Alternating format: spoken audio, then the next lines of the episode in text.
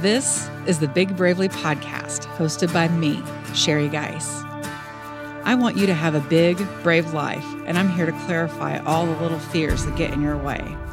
Because the truth is, you get to live the life you want, starting now, finally.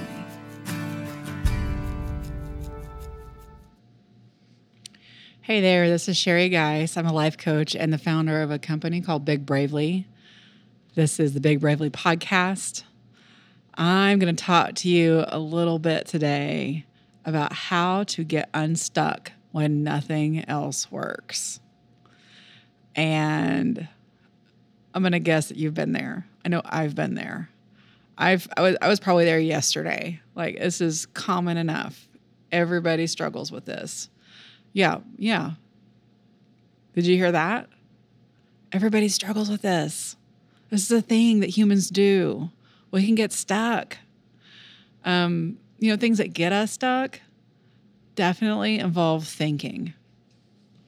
Um, I don't mean, although it can happen. I don't mean pl- like planning and and thinking things out. It, we we just kind of get into like thought patterns that just loop we'll think and think and think and try some harder thoughts to think the thing through. And maybe if I just, or what if she would, and we just stay stuck.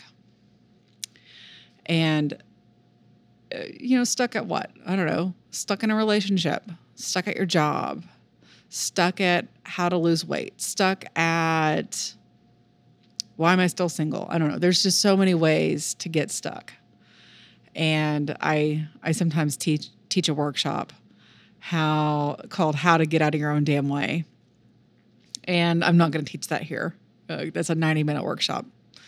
But just to kind of like create some wiggle room around stuckness, how, how do we get out of it? The thing that works better than just about anything, unless you actually had a magic wand, I don't, is self compassion. I made a little bit of a grimace face when I said self compassion because a lot of people bristle at the thought of being self compassionate. Um, they're fine with being compassionate with other people. You know, other people need our compassion, but they don't want to be very self compassionate. They don't want to have compassion for themselves. And, you know,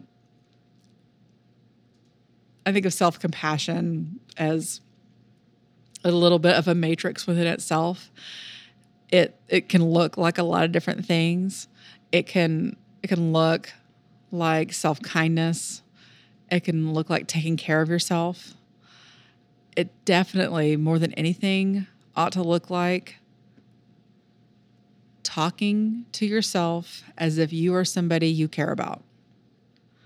That or let's say not doing that is the thing that's going to get you stuck the fastest. I promise. It'll get you stuck or it'll get you incredibly anxious when you live the majority of your days talking to yourself like an asshole. Like, stop talking to yourself as if you are the drill sergeant and the other part of you is the new recruit. Like that is never going to get you where you want to go.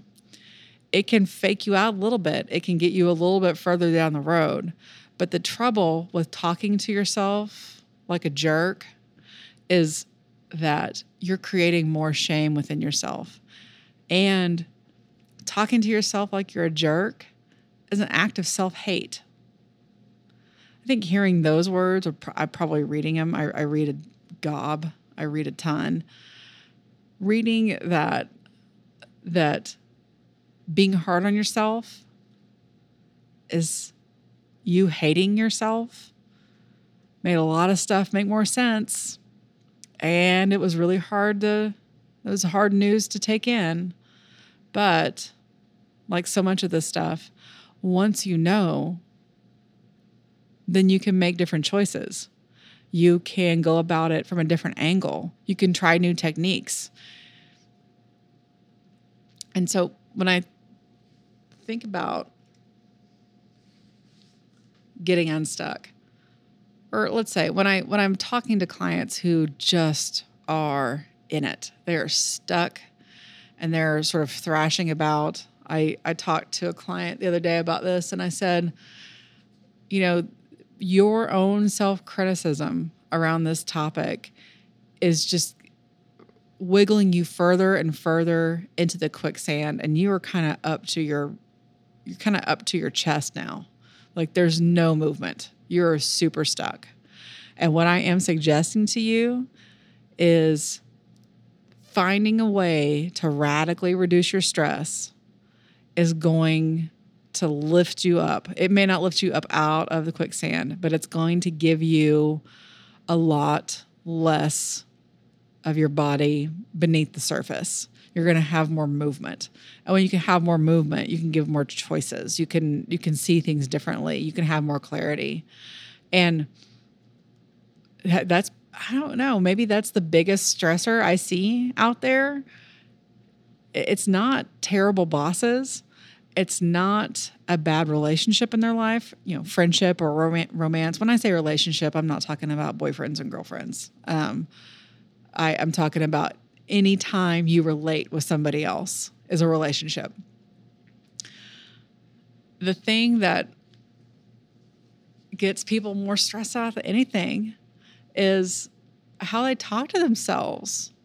And it's the secret that we're all carrying around. I am recording this episode in the Tower Studios in Oklahoma City, Oklahoma. And about six months ago, I, talk, I taught a workshop in this room. And I did this thing where I passed, and there were about 30 people there, 25. I passed out an, a, a blank three by five note card to, actually, I think it was four by six. Not that it matters, but just to be truthful, I passed out note cards. And I told everyone to just write on that note card what's your go-to self-criticism? Like what like everybody can be critical to them of themselves at one point or another, but like everybody's got like a little parcel that they just use all the time. You're a loser, or no one's ever gonna love you, or why did you just say that? Whatever your phrase is. I had them all write it out on a note card and passed it out. And uh, I passed out the cards in a circle and they all wrote it in. And then I had them, I took them all back up. I shuffled them and then I redistributed them. I didn't say that right. I'm just going to let it go. And made each person read them out loud. And we, we, we took, I don't know, 20 minutes or something. And everybody just read what was on the card. And, you know, probably even halfway through, everybody kind of got it, but we, we let it finish. And then we had a conversation as a group and people's minds were just blown on how hard we are on ourselves. Everybody does it. Um, the only people who don't do it, I think, you know, have something else larger going on. You know, like people who don't have shame are sociopaths. I mean, even I've read stories from Buddhist monks who are hard on themselves about their meditation practice. You know, this is just a thing that us humans do. And it can really get just keep you living in a abbreviated way. And it is a little bit counterintuitive that easing up on yourself is going to get you more clarity. Um, that going easy on yourself is going to give you a little more space to think. That letting go of certainty is going to give you some freedom, but it all does. It requires you to live a little bravely. It requires you to trust yourself. Um, you know, as a side note, when I say live bravely, I don't mean fearless. Like I talked about that. In a previous episode, there is no such thing as fearless. There it just isn't. We we have fear. Fear is important. But when fear is our mentor, we live a crap life. Like when fear is our mentor, when fear is our guiding light, we experience a ton of disconnection. We end up waking up 15 years into a relationship or into a job and aren't real sure how we got there. We wake up and, and think, is this my life? Are these my pe- are these my people? Something isn't right. And it is super easy in this culture to do that. It is so easy to go on autopilot and just make the next you make your next decision based on the list of things that other people have done or expected of you in whatever culture the culture of your family the culture of your church societal rules on how to be a man or how to be a woman so yeah fear is a terrible mentor the best mentor you can get is you, truthfully. I mean, you may need some auxiliary help from time to time to get yourself to that place. You can give yourself exquisite care. If you can give yourself space and peace for your inner wisdom to float up, that's what's up. That's where it's at. That will get you into a life that belongs to you that you're excited about. It's not going to get you into an easy life. Like I don't I don't I mean, I do love having ease in my life from time to time, but if everything was easy all the time, if it was all sunny and bright and positive constantly, if there was no shadow, if there was no struggle, if it, there was no definition, I think life would be kind of boring but it doesn't need to be all struggle. And learning how to to get kind with yourself is is a magical way to get unstuck. So, what does that look like? Um, I mean, I've said it over and over, but sometimes people just can't quite hear it because it just doesn't make sense. You're like, well, if, if I stop being hard on myself, how will I ever get anything done? You're just going to have to trust me. It's a process. You will get things done. You know, for a minute, you might not. Um, if you have been just a a hard driver to yourself if you've been just relentlessly hard on yourself for a lot of years, when you finally stop being hard on yourself, you might need a long rest. It may look like inactivity for a minute while you recuperate. Um, you may have been running a marathon for a long time and you may need the rest. And it may look like lowered productivity for a minute and it's just going to have to. You know, it, it may just have to. You deserve repair. You deserve a rest. You deserve to let the dust settle so you can decide what it is ne- that is next for you. And then it just sounds like kindness. It sounds like you talking to yourself as if you were somebody you care about. It it looks like listening to yourself. And what do you need? Like being really kind to yourself, checking in with that that little Sherry in you I'm just going to use myself as an example. I'm like, what does Sherry need right now? She's kind of thirsty. Like literally right now, I'm grabbing my water bottle and I'm going to like take care of my body. And that will make me work better. It'll make my brain work better. It will soothe my nervous system. I'll make less weird sounds as I'm talking into this microphone. I hope this is useful for you. It is not always easy or graceful to be a human, but I think it's important to remember that you are a human and you are imperfect.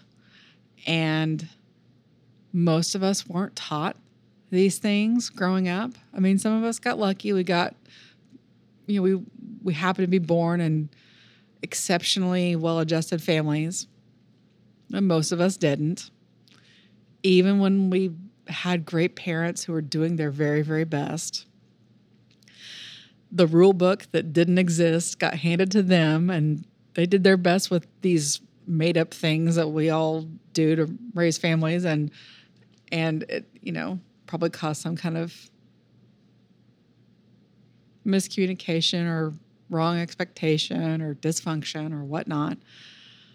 And as we learn how to do things that work really well for us it, it can it can be difficult. But you know i encourage you to just hold it lightly. It is a process. It's an experiment. You'll get through it the struggle holds evidence that your humanity is still intact. That can be a little ray of hope at times. All right, I think I'm done for this episode. I so appreciate you giving your time and attention to me. If you have a thought about what I'm talking about, if you have a story idea for me to bring to the podcast, if you've got a question you've just never been quite able to answer, I super encourage you to drop me a line at sherry at bigbravely.com and I will either respond to you there or here. Thanks. Have a great day. This podcast is produced by Mostly Harmless Media. Many thanks to them and to Casey Clifford for her beautiful music. And thank you, my dear listener, for reclaiming time for yourself. You are worthy of this care and so much more.